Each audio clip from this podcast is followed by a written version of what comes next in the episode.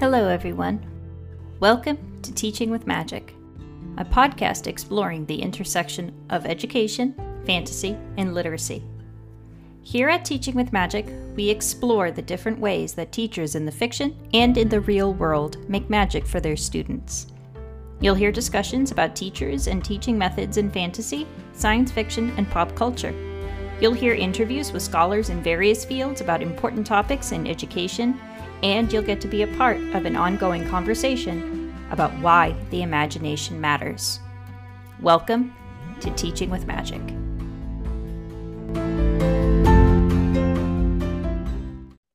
Hello, listeners. Thank you for joining us today. I am your host, Elise Trudell-Cedeno, and today we're boarding the Hogwarts Express. We're talking about teaching in the Harry Potter series. I'm joined today by Potter scholar Lana Whited, who has taught several courses for college students and high school academic summer camps. Lana Whited edited the first collection of essays on the Harry Potter series, The Ivory Tower and Harry Potter, in two thousand two, as well as a Critical Insight series volumes on the Harry Potter novels in two thousand fifteen with M. Katherine Grimes, as well as the Hunger Games trilogy.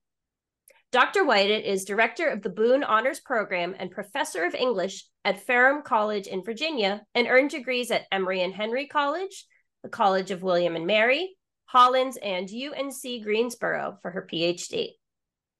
She has received the Exemplary Teaching Award from the Council of Higher Education of the United Methodist Church and was a two thousand sixteen nominee for the State Council of Higher Education of Virginia's Outstanding Faculty Awards. Her most recent book is Murder in Fact, Death and Disillusionment in the American True Crime Novel. Lana, welcome to Teaching with Magic. Thank you so much. I'm very excited to talk with you today. And I, I also wanted to add that if it were about two weeks later, I hope my most recent book would be a follow-up to the Ivory Tower volume, which is called The Ivory Tower, Harry Potter and Beyond. And it is a collection of essays about all the works of J K Rowling, including some that really have not received much in the way of um, of critical attention in terms of literary scholarship. The Casual Vacancy, The Cursed mm-hmm. Child. Uh, my own essay in that volume is about the Ichabod, which is a book I like very much. Uh, the Fantastic Beasts film series. So I'm really excited about that and looking forward to seeing it. Excellent. You said that's coming out in two weeks? I think the official publication date is December twenty-second. So we'll see when it turns up in my mailbox. Should be well, soon. There you go. Hey, Merry Christmas. Yeah. And you also have an essay in the most recent Potterversity uh, essays in on the Harry Potter series that was edited by Doctor Katie McDaniel and Emily Strand. Yeah, I kind of think of Katie and Emily and also Louise Freeman as my marauders. You know, I, I and I said this actually in the um, in the preface to the new edition because we work together so frequently, and I think, you know, the, the very best thing, Elise, about being in Harry Potter studies is all the people that I've met along the way, all the friendships that have developed, including you, of course. And, oh. you know, it's it's just been so much fun to meet people and be involved in their lives. And and I do think that that it's that Potter studies is a really fertile kind of uh, area for that reason. Um, As I've said to you before, it's it's mm. deeply weird to have written an essay about the film series when it has now been aborted, and it doesn't look as though, you know, there'll ever be uh, a fourth and fifth film. Um, my essay is about a theme that I saw developing in that series concerning the alignment of the Phoenix with Albus Dumbledore and the alignment of the dragon with Grindelwald. Um, and I distinctly remember a moment in the second film when Grindelwald was talking about that vision of wizarding supremacy, and he mm. exhales that blue smoke. And I thought, oh my gosh, she's a dragon. Um, and that I, I mean, that idea really occurred to me that quickly. And then I started looking into uh, the mythology of the dragon and phoenix, especially in, in Asian folklore. Um, and the significance of that is that the most The most fortunate thing is when the dragon and the phoenix occur together. So the yeah. interaction of, you know, Dumbledore and and Grindelwald um, obviously is very important. I was really hoping that series would continue to the point mm. that we get to see that confrontation over the Elder Wand in nineteen forty-five. So I'm still hoping that might happen at some point. I guess you never know. You really do. You really never know. And even if it doesn't happen on the big screen, I'm sure there are people out there who will take it from a fandom perspective or from a fan fiction perspective and continue it, because that's something that's really prevalent in the Harry Potter series as well, is taking the series itself and making it their own when the work of the author is not particularly satisfying, at least Absolutely. in certain in certain yeah, respects. I yeah. have not spent very much time looking at Harry Potter fan fiction, and that's something mm. I really like to do. Yeah, I know there are quite a few scholars who do. And I know Amy Sturgis, as a fandom studies professor, is really good at that as well. Um, and I've I've talked with Amy Sturgis about Star Wars fandom, but not too much about Harry Potter fandom. Um, but let us start from the beginning, as it were. So what, what subjects do you teach? Um, and can you describe them for, for us uh, or, the, or for those who might be unfamiliar with your discipline? What's your subject? What's your, what do you teach, and how do you teach it?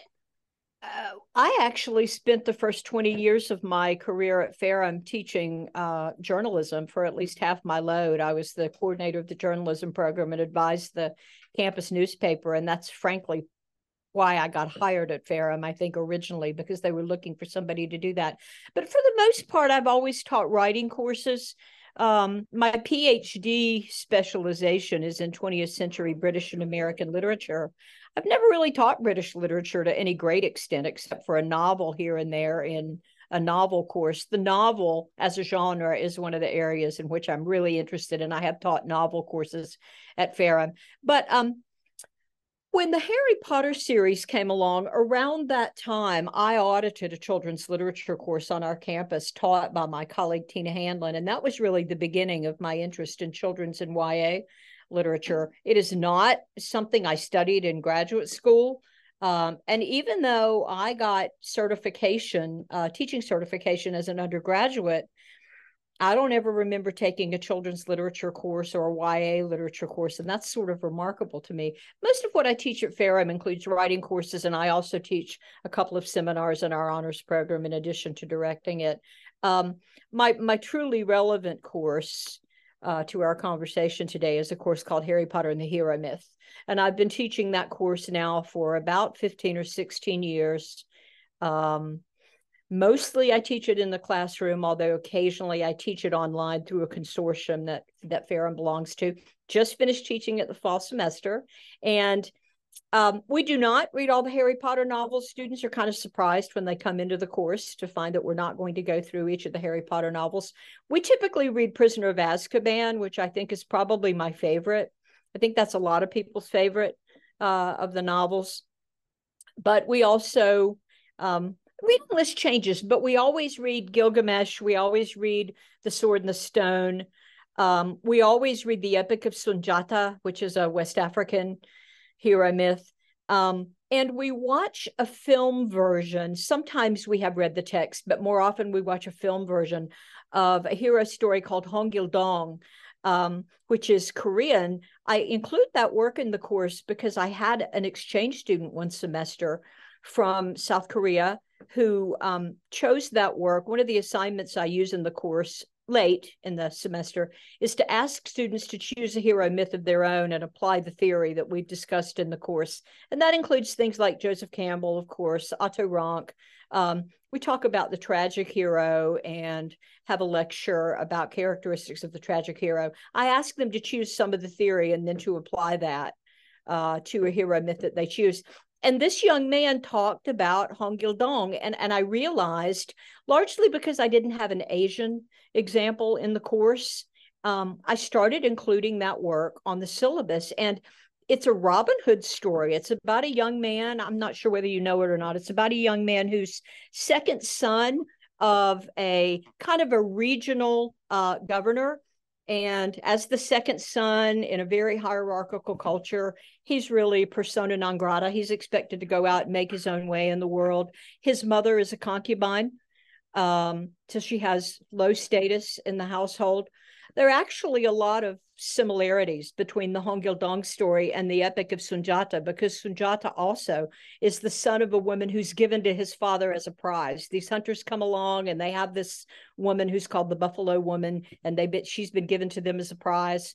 Um, And so she becomes Sunjata's mother. And Sunjata, like Oedipus as a child, doesn't walk well. He has some foot deformity and doesn't walk until about the age of, you know, it's probably seven, because seven is always the magic number in hero stories. And I think that's about the point when he actually begins to walk. Um, and then, and and this is a historical uh, hero myth, like the, like the story of Gilgamesh. And then he becomes the founder of the Empire of Mali.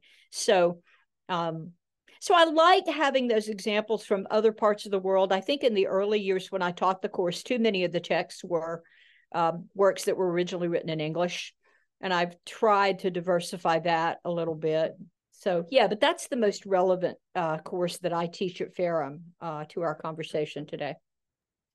And I also remember listening to an episode of Potterversity where you talked to, where you were invited to talk about arithmancy, because that's a subject that you taught in like a high school camp on Harry Potter. Can you talk a little more about the high school camp as well?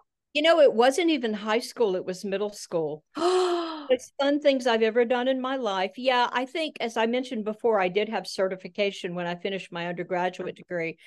Um, and I've never taught on, on a level below college other than my student teaching experience. But if I did that, I would definitely want to teach middle schoolers, because I find that at least until about eighth grade, you know, they're still really enthusiastic and their hormones haven't kicked in yet. And they haven't really started to be terribly preoccupied with, with their love interests and all that sort of thing. And I just really like that age group. So the camp, this was a, a camp on our campus uh, that went on for, oh gosh, I don't know, over twenty years. I taught in it probably about ten. My course was called Hogwarts Academy. The campers were rising fifth graders to um, about seventh grade. And um, so they were, for the most part, I guess ten, eleven, twelve. Um, a few of those campers subsequently came to Ferrum College and were four-year students, and that was kind of exciting. Um, a few of them I'm still in touch with today. In fact, during the pandemic, I recorded a uh, podcast with Katie and Emily. It was a Potterversity podcast. It may have been Reading, Writing, Rolling then, but we recorded a podcast, and I invited one of my Ferrum students and two young people who had been in that in that summer program. We talked about, because those students were currently either in their final year of college or their final year of high school, we talked about their experience of having their final year abbreviated in exactly the same way that Harry, Ron, and Hermione do in, in Deathly Hallows, and how being fans of the Harry Potter series had really informed their thinking and their feelings about that experience. And it was really great to have those students whom I had initially met when they were in, you know, fifth or sixth grade as, as eighteen year olds or twenty-one, twenty-two year olds, you know, looking back on that experience. But anyway, what we do is for one week, five days, um, we essentially play Hogwarts. We have Hogwarts style classes. One of my colleagues in chemistry uh, would always have a potions class. And so that was one of our, each day during the week, we had a particular class. And we also did wand making and several other things. Um, I particularly liked teaching ancient runes, and I liked having students make themselves a set of runes. The class actually operated on two levels. It became so popular that some students would come back for subsequent years and they would want to take it again. So I used the concept of owls and newts to kind of distinguish the two levels of that class. So the students who were taking owls were doing the required Hogwarts subject. And they're the ones who had potions and um, uh, history of magic and um, And I tried not to be as boring as Professor Benz. And uh, charms, you know, we would talk about the, the Latinate nature of some of the names that Rowling uses for charms. So that was the Owls class. And then the Newts class, um, the students had elective subjects. And that those are the students who had arithmancy and ancient runes and uh, care of magical creatures and and those other subjects. That's about the most fun I've ever had in a classroom, I will tell you. I mean, it was really fun. And unfortunately, it stopped when the pandemic began, and it hasn't resumed because the person who directed it for many years retired. uh, from the college. But it was a lot of fun. And students were taking lots of other classes at the same time as well. My course was just one of their four courses during the day. So they might have also been taking crime scene investigation or cooking or French or, you know, one of the other courses. But clearly yours was the fun one. It was it, that's that's clear to me. Yours is the, your your course was the one that really got them thinking, and you made a magical setting for them. And the courses you taught are clearly, you know, these are things that bridge into our Muggle world, and, you know, chemistry, potions, they go together. Care of magical creatures, you're learning about Uh, what, what was it, like at a, a bestiary, like an ancient bestiary, or like current animals? I mean, those things, they they all go together. And clearly at- it was memorable. Yeah. Yeah. And that was, it was a lot of fun. It was surprising to me how much those students really wanted to live the Hogwarts experience. I mean, they came to camp and brought their house robes and wore their house robes to class. We played Quidditch. That was, that was probably, you know, for me, that was probably about the best part. We went out at least one day during the week and we all played Quidditch. And that was an activity for the camp that everybody came to watch. All the other campers came to, you know, kind of be the, the spectators. Uh, and that was really a lot of fun. Yeah. Quidditch, it's real. People, people, I mean, we, we see it at, when we go to Chestnut Hill, don't we? There, there are actual Quidditch matches. So what is it about fantasy texts that you particularly enjoy and enjoy teaching? What is it about them that speaks to you and the subject area that you teach? You know, I think fantasy is the most subversive genre. And I, I have heard lots of people talk about the force of the imagination as being the most important force in terms of changing the world, solving problems. Um, and I really find that students who are really exceptional, and as an honors director, I deal with a lot of students who really are exceptional. The, one of the qualities that really seem to set them apart from other students who are solid students, you know, earning an undergraduate degree and successful students, one of the things that really sets exceptional students apart is the quality of their imagination and their ability to kind of think outside the box, to use a cliche. And I think fantasy literature encourages that. Part of it is that we don't necessarily have to think in terms of the kinds of things that can realistically happen.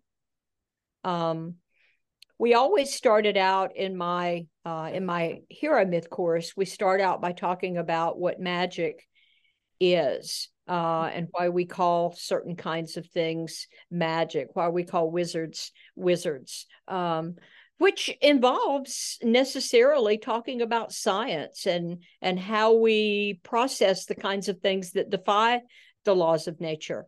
Um, so I think it's the emphasis on imagination that attracts me more than anything else. But it's really interesting for me. I mean, considering that I've devoted now probably twenty-three years of my life to primarily to Harry Potter studies. I mean, I think that's the way that I'm primarily known as a scholar. It's interesting that I didn't really grow up as a devoted reader of fantasy. I mean, I watched The Wizard of Oz. I never read the novels. I read Alice in Wonderland. I read The Secret Garden, um, which is not really fantasy, I suppose. But, you know, I, um, for the most part, I was a reader of, of more realistic kinds of, of fiction. So this really is an interest that I have come to as a middle-aged adult. Um, and wasn't really preoccupied with when I was a young person myself. And that's interesting to me. Um, but it's also interesting to me how magical elements in fa- fantasy stories intersect with real life. And I think The Sword and the Stone is a good example. You know, I talk with students about why T H White decided to retell the stories of Arthur in the immediate aftermath of World War Two, um, and why he was thinking about power and how power is exercised and the mistakes people can make uh, in using power. Why The Lord of the Rings is essentially, I mean, in terms of its composition, contemporary to World War Two. Um, so I think it seems, it seems to me like the imagination in those works is really critical to to solving the problems that face those protagonists, which for the most part are real world problems. Um, they just exist in a different, in a different format in the real world, I think. Yeah, I would absolutely agree. Um, the imagination is, as you say, it's how do we, that's how we get innovation. That's how, you know, we solve problems, is by applying our imagination. And that's something that our students need to learn to develop. Absolutely. You've taught for several different age ranges. You've taught the the camps, you've taught for college students. What are some of the similarities and differences in your approaches to teaching fantasy? And what are some of the different ways that students interact with and react to the subject material? I will say for me, it was a lot more challenging to teach the middle schoolers probably than it was to teach my traditional college age students, because, you know, I already knew how to do that. I mean, for one thing, you know, I, I kind of have them as a as a captive audience. I mean, there are certain kinds of guidelines in place that prevent them from getting out and walking out of the room in the middle of the of the conversation. But But for the younger kids, I mean, what we did had to be a lot more active. It had to be a lot more experiential, and it had to move a lot faster. And I was always faced with the problem on any given day. I would kind of have a plan for that day, and then I would have two or three extra activities that I could give to the kids who finished everything I had planned for us to do in three fourths of the time, you know, that we were supposed to have to do it, because it, it seemed like the kids were always moving at different paces. And so on some days we would have times when they could work on various things. As I mentioned, we made wands, and we couldn't do that all on the same day because we had to wait for paint to dry and glue to dry and things like that. So we would always have some time during the class when students could do one of a number of things, including I created a kind of library in the room. Even at the beginning of the time that I started teaching the middle school course, I had a lot of Harry Potter, you know, ancillary kinds of resources myself, John Granger's books, and and gradually books by uh, other people and Reader's Companions and things like that. So there were some students who would want to pick up those and read in, in every, uh, every opportunity. Some students wanted to borrow books and take them back to their residence its hall and bring them back later in the week. And I don't think I ever lost a book um, during that time. But but the younger students really, you know, we had to move faster. I had to have a lot more uh, kinds of things planned. Um, it was really a lot more challenging, I think, for me than teaching the college students, who typically tend to be sophomores, although I do get students who are juniors and seniors in the course. We don't have a specific literature requirement at my institution anymore, but we used to.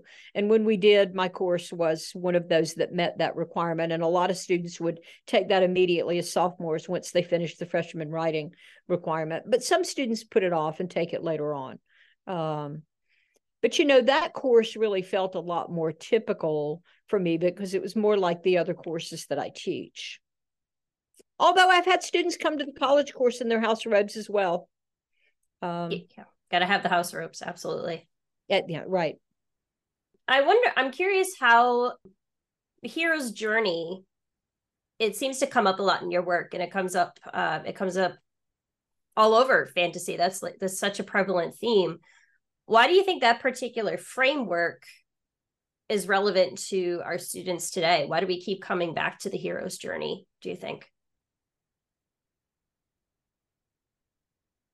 Well, there's the intersection of literature with psychology, I think. Um, I think it's because of the prevalence of that archetype. It's like the question, why are there over eight hundred variants of a story that we in the European tradition called Cinderella or mm. Ashpuddle, you know, a story about a, a girl who lives with a typically a step family or someone who's not her biological family, who are not particularly nice to her. Harry Potter really is a Cinderella story in a sense, or a Cinderfella story, I suppose. Um, and and who then is is recognized as being something that the that this family he or she has grown up in has not recognized about that person. You know, I think the primary appeal of that pattern is psychological. Um, when you think about it, almost all heroes are common. Many of them are small. Frodo's a hobbit, for example. Bilbo's a hobbit. Um, and people who think of themselves as initially unlikely to be able to uh, achieve whatever it is they're challenged with. Campbell calls that the refusal of the call. You know, it's like the scene in which Frodo says to Gandalf, why did this have to happen in my time? Why couldn't it have happened in some other time? It's one of my favorite scenes in all of literature. Um, same thing happens with Moses, who essentially says, why me? I don't think I, I'm the person who needs to do this. I don't even speak plainly. I'm not particularly eloquent. Um, you know, I think those kinds of stories and the eventual success of those heroes help us to feel that we can achieve something that is greater than we can imagine at the outset of the journey. And also, in every case, that there will be people who will show up to help us along the way. You know, I think those archetypes that persist, persist because they gratify our deepest psychological needs. Um, I don't know if this is a good example, but in my Hogwarts Academy class, I really struggled early on with how to teach defense against the dark arts because, you know, obviously I couldn't have students practicing Crucio on each other um, in the classroom. And so what I settled on, that was our art class. And I gave all the students, you know, drawing materials essentially. And I asked them to draw their deepest fear. Because I think defense against the dark arts at, at a basic level is about dealing with your fears and how to overcome your fears uh, and how to, and, and what you do when you have to confront them. I think that's the whole point of the Boggart lesson, for example. And so And we watched the Boggart lesson when we did that class. And then I asked students to draw the thing that they were most afraid of. And I think this is in some ways a kind of a challenging lesson for ten, eleven, twelve-year-olds. A lot of them drew, drew spiders and snakes and sharks and hurricanes and their houses burning down and, you know, the, the kinds of things that are on the list of uh, typical fears. But the students who really were thoughtful about that assignment, can you guess what they drew? I mean, the students who, who really were very honest about that. Can you guess what the greatest fear of that age group is? Being alone? Yeah, it's the death of their parents. They drew oh. cemeteries with their parents' names on tombstones, not their own death, but the death of their parents. And you know, when you think about it, yeah. which of these heroes is not alone or nearly alone? Yeah. Frodo's parents have been killed in a boating accident. Yep.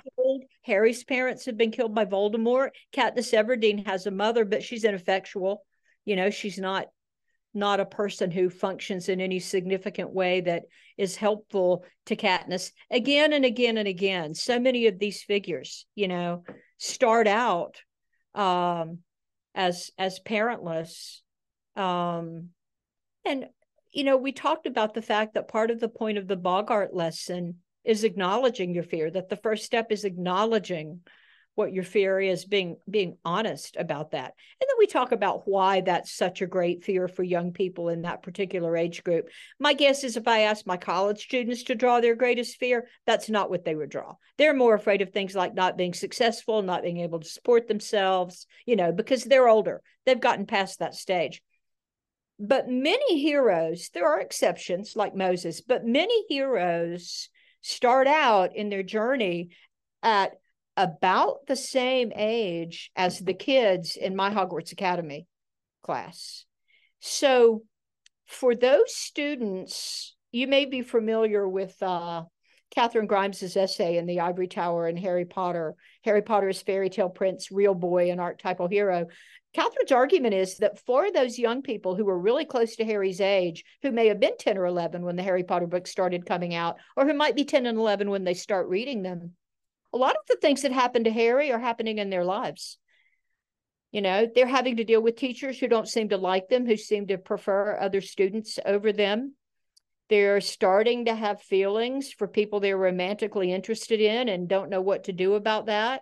Other students pick on them, and they have to think about how to respond without embarrassing themselves or without being teased by other students. Um, so for students of that particular age, despite the magic, a lot of what's going on in Harry's life is pretty real to them. When I put together the Hunger Games collection, I read a very interesting essay in The New Yorker about the appeal of dystopia to the Y A reading audience. And the author of that essay said, essentially, adolescence itself is a dystopia. You know, when you're an adolescent, you feel like the world's kind of falling apart and there's not so much you can do about it. And whatever you're feeling in the moment is going to be true forever.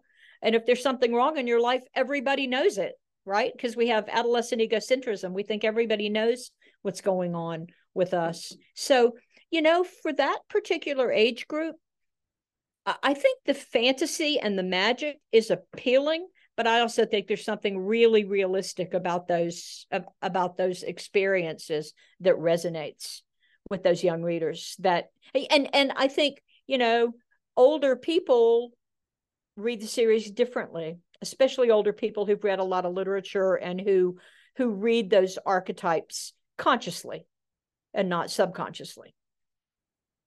Absolutely. And I'm one of those students who, I literally grew up with the Harry Potter novels. So I remember resonating with Harry and resonating with Hermione and Ron as they went through. And now I have a completely different perspective now that I'm an adult and I'm I'm going back to these novels. So this is, I mean, it's it's very cyclical, you know, and the, and the hero's journey is, you know, the way Campbell puts it, it is very cyclical. It's a, and I think that's in your exercise for defense against the dark arts is very valuable. And immediately what popped into my mind is exactly what Harry would have seen if the Boggart had come out. And, you know, of course, Lupin's first reaction is, oh, wouldn't you have seen Voldemort? And Harry says, no, I would have been a Dementor. Right. Which, you know, speaks to, uh, as Lupin says, his wisdom, that it's not, he what he's afraid of is fear itself. That's absolutely right. That's absolutely right. And in terms of that cyclical nature of the hero's journey, I think it's in uh, the four quartets that T S Eliot wrote those lines about how the point of adventuring is to return to the place where you started from and to know the place for the first time. It's yeah. like what happens to Gilgamesh at the end of Epic, the Epic of Gilgamesh, when he gets back to Uruk and he looks at this magnificent city that he's built, but he sees it differently because he's had that experience. Exactly. And, you know, if you look at the Chronicles of Narnia, I remember, you know, I went through my own Uh, issues as a kid, and I would say to my mom, I wish I could go to Narnia, and she would say to me, well, sure, you could go to Narnia, but remember, the kids came back, right? The kids always came back. So what are you going to do if you leave and you're going to come back? How is it going to change you? And yeah. I still haven't quite answered that question yet, but I still want to go to Narnia. You know, I still I still want to peek into my closet every so often. And that's another great example of, of a fantasy series where you have the, the really close proximity of the fantasy world to the real world. Exactly. You've kind of answered this question a little already, but what is the value of fantasy, particularly in the classroom? Um, I mean, in our current world, and to many of students who might be coming into Ferrum as either, either in the honors program or otherwise, college is a place to get a degree, learn the skills for employment. So then how is reading Harry Potter going to get somebody a job? What is, it's a very Dursley, I, I've said it before, but it's a very Dursley-ish attitude, but it's it's a common attitude. You know, this is, you know, the point of college is to get a degree so you can get a job. So why read Harry Potter? Why read fantasy? Why, why read dystopian novels? You know, that's that's an increasing tension in higher education because students' parents want them to be business majors so they'll make a lot of money, or, you know, if they're athletes, they often major in health and human performance because they want to work in fitness or maybe go to graduate school in physical therapy or something like that.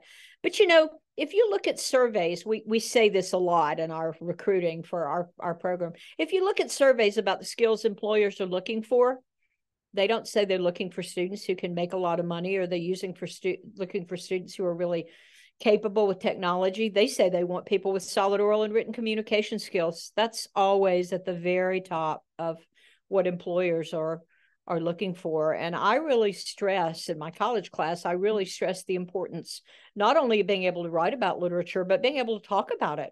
Um, the the project I described earlier, when I asked students to pick a hero myth of their own and to apply the theory from our course to that, that they don't write a paper in conjunction with that assignment. They give a presentation to the class. And then there's a question on the final exam that requires them to draw on some of those presentations that they have heard. Um, I think that there is really a direct uh, correlation between individuals' critical thinking skills and their ability to process texts, whether those texts are are books or films or or musical compositions or whatever. I mean, I think that I think that skill is really important, probably more important now than previously, because we have evolved into a, a kind of a culture where um, I, I think we're so, ed- education is so skills-based. You know,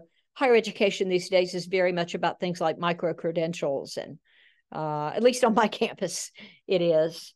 And moving away, I think, from from liberal arts concepts like critical thinking skills and quantitative reasoning skills. And if if those kinds of, um, what are sometimes perceived as soft skills, I guess, if those are lost from the curriculum, I think that'll be really sad. And we as a society will change.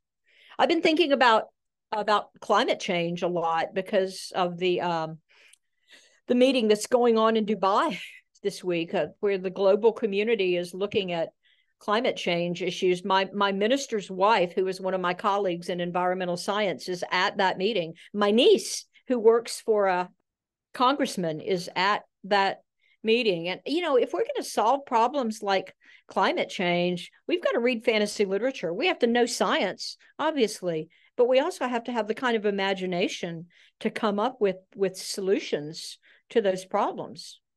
Exactly. I mean, how are we going to, if we can't envision what the, I mean, isn't most dystopian literature imagining what will happen if we don't solve these problems? I think it is. I mean, I think it is. And if you look oof. at the history of dystopian literature, it really emerged for the first time between the First and Second World War. Yeah. With yes. the Russian novel, We.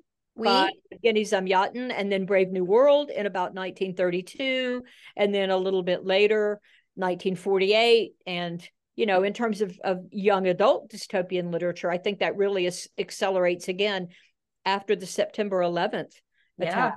But, but there's almost always a direct correspondence between those kinds of dangers in the world um, and the surge of fantasy literature. And and that's really interesting to me. It is, yeah. Um, I mean, I, a little anecdote sure. that I think really indicates the way that, that young adults process that. In Daniel Nexon's book, Daniel Nexon teaches or taught international relations at Georgetown University, and he has a book called Harry Potter and International Relations, I think. He, there's a story, it's either in that book or maybe in his blog. I can't remember where he wrote it, but he said that the, the morning after Osama bin Laden was assassinated, he was aware, teaching at Georgetown, he was aware that there had been a lot of people congregating outside the gates at the White House. Uh, I think that President Obama was going to have a press conference late that night around eleven or something. And and so the following morning, uh, Daniel Nexon asked his students, did any of you go down to the White House light last night? And one of them said, of course. I mean, they got Voldemort. Wow. So, you know, that's a good example of the way that fantasy worlds and real world events intersect, and the way that that young people who've grown up reading the Harry Potter series process those real world events through the lens of fantasy literature. Yeah.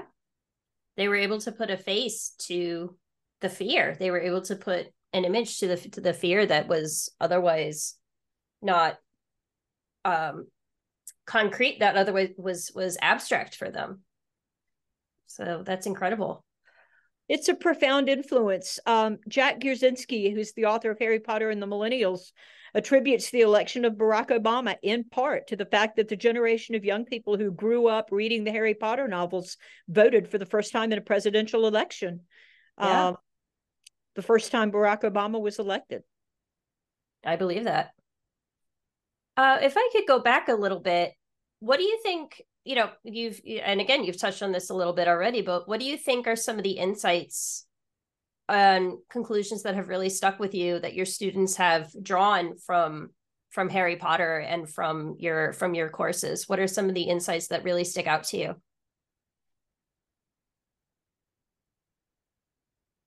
Boy, that's a tough question. Yeah.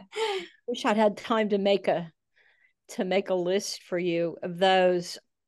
One thing that comes to mind just off the top of my head is that we had a lengthy conversation in my course this fall about Gollum, mm. um, and about the conversation that Gandalf has with Frodo about pity, uh, and whether or not Uh, Gollum is deserving of mercy.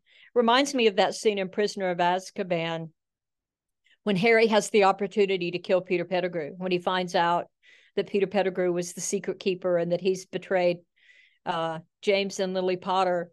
And Harry says, I don't reckon my father would want me to become a killer just for his sake. I mean, it, it, and I, I guess it ties in with that conversation Harry has with Dumbledore about choices, which, as you know, is one of my very favorite quotations from the series. I use it in my in my email signature and have for years.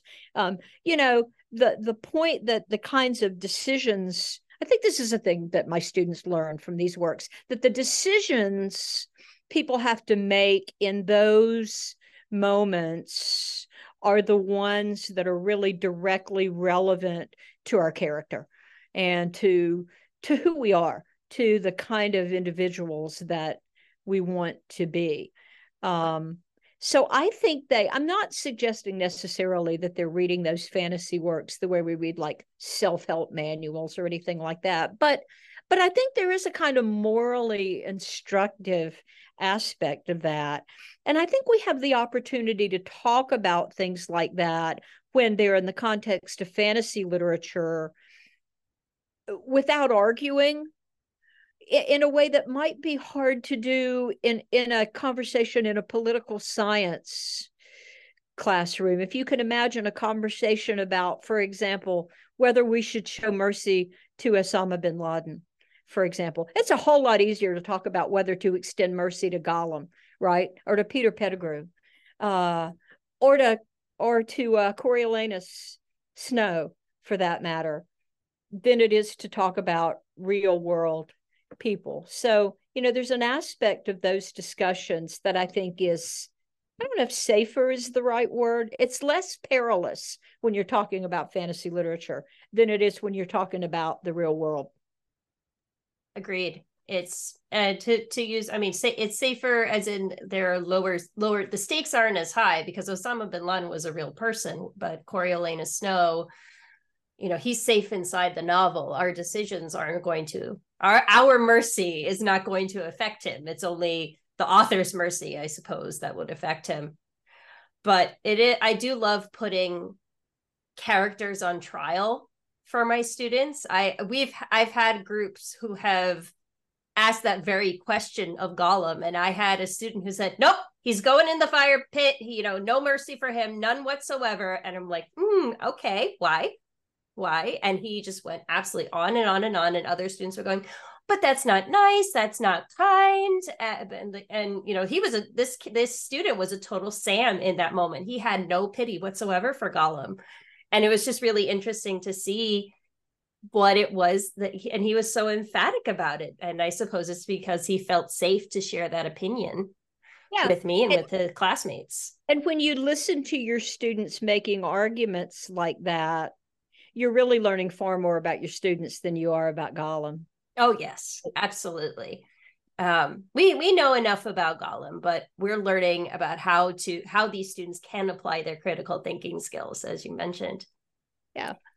And if you could choose any character in any fantasy or pop culture story to be your teacher or to be your mentor, who would you choose?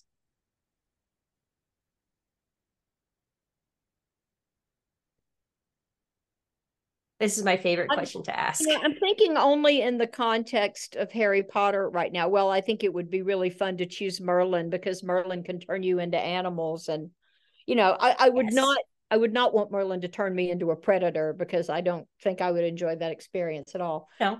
Um, but I really love Albus Dumbledore, partially because he's not this great, perfect wizard. He's a deeply flawed human being. And I think the way that he carries his pain from the trauma of his past, the guilt that he feels about Ariana's death, um, his family trauma, that really resonates with me, because I think most of us are the people other people think we are, and at simultaneously the person we know we are in our own hearts, who seldom measures up to the person other people think we are. Um, however, my concern about having Dumbledore as my teacher is those long periods in which he keeps things from Harry. I mean, Order of the Phoenix is, is a deeply frustrating book, because there's such long periods of time when Harry is just clueless about what's going on with Dumbledore. And I think trust is so important in a, in a student-teacher relationship, that I think I would find it really difficult to deal with that, that kind of thing.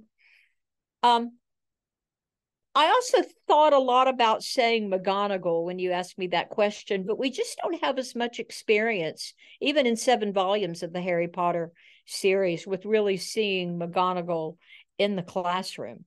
Um, so I, I guess I'd say Dumbledore for that reason. Have you read Kate Glassman's essay in Open at the Close on McGonagall?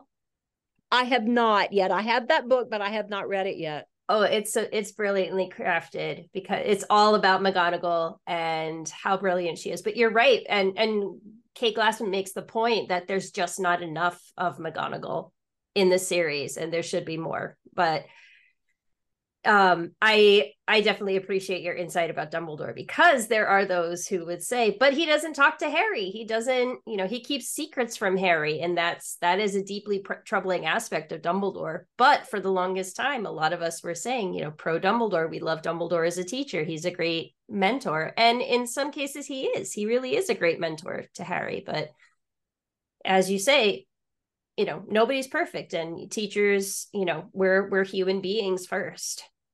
You know, there are a couple of works that have come out over the last few years as I've been finishing this anthology that uh, mm. I've just edited, that I've kind of had to set aside, and I'm really just looking forward now to to getting through those. Open at the Close is one. I, I have read Cecilia's introduction to that work, and I read Tolanda Henderson's essay, because I needed mm-hmm. to draw on that in writing the introduction, you know, writing about the current state of rolling studies. Uh, and Um, Beth Sutton Ramspeck's essay as well. I, I read yeah. some chapters actually from that book as Beth was working on it, but I haven't read the whole thing. So now that you're now that you're putting the editing hat down, you can put the reading hat back on. I need to catch up. And I've also recently become a lot more interested in Cormoran Strike. I mean, I, I have always been an avid reader of the Cormoran Strike series. I have not been as interested in criticism. Um, but Louise Freeman, who knows me well and who knows that one of the ways to get me interested in anything is to talk about true crime, recently asked me uh, about the fact to what extent I thought Rowling was was drawing on real killers, especially in, in recent British history with mm. uh, with some of the characters in the Cormoran Strike series. So I'm, I'm getting more interested in that as well. Louise knows you well. Louise knows you well. So you've got, we've got your essay in Potterversity. Um, the Ivory Tower part two is coming out. Do you have any other projects or publications that you like to share with your listeners, or past works I, that you like to share? I actually wrote an essay about teaching the Harry Potter series for, for an anthology that Cecilia, Cecilia Contrafora was working on a few years oh. ago. And there's an interesting story about that, which Cecilia allowed me to write about in the introduction to The Ivory Tower, Harry Potter and Beyond. That is that she was approached by the Modern Language Association. They have a series called Teaching World Literature, I think, and they approached her about editing a volume on Harry Potter. Um, and the contributors got to the point of, of submitting a revision. The essays were written, we'd revised the essays, and the M L A pulled the plug on the project. Boo. Um, and offered Cecilia an explanation that was uh, sort of euphemistic, I think. My impression, and I think Cecilia's distinct impression, was that they decided they didn't want to be involved with rolling anymore. Mm. This was, this happened about... I think the controversy with um, Maya Forstater began in December of two thousand nineteen. This yeah. was in April of twenty twenty, I think, that that Cecilia exchanged this correspondence with the M L A. So I, I don't know what Cecilia's plans are for that anthology at this point, but I certainly hope something comes of it because I wanted to read those essays. Yeah. Um Actually, I'm getting ready to work on another true crime project. My doctoral dissertation is on um, American twentieth century novels that are inspired by actual crimes. And Cold Blood by Truman Capote was kind of my starting point with that project. And I've just been asked to contribute an essay to a collection uh, specifically about Capote's career. So I'll be going back to true crime for a while in the next few months. Hooray. I'm happy to hear that. So the Teaching Harry Potter, was that the one edited by uh, Valerie Frankel?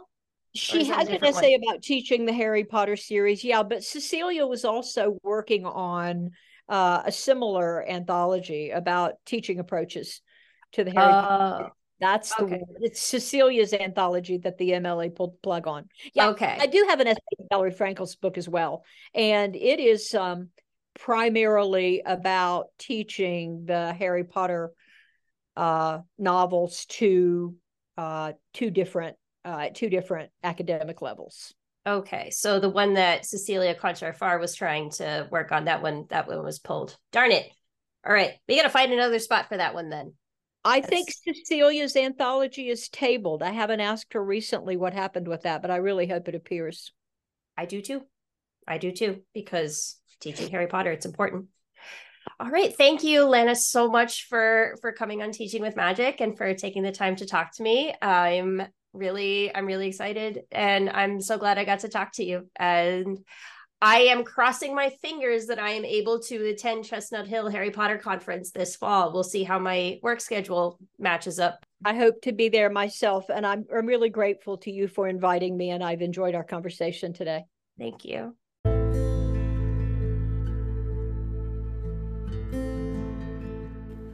Listeners, thank you so much for joining us today. We hope you enjoyed this episode. Be sure to hit the subscribe button on Spotify, Apple Podcasts, Amazon Music, or your other favorite podcast feeds. If you enjoyed listening, please leave a rating and a review as well. You can read and find out more about Teaching with Magic by visiting our website, teaching with magic dot blog. You can leave a message on our podcast page, read past Teaching with Magic posts, and check out our book lists on our affiliate page. We also invite you to support us on Patreon. You'll have access to bonus material, our Discord channel, live Q and A's, and you'll get a sneak peek at future products such as lesson plans, worksheets, and other teaching tools. The link is always available in our show notes and the podcast page on our website. Thanks again for joining us, and as always, keep making magic.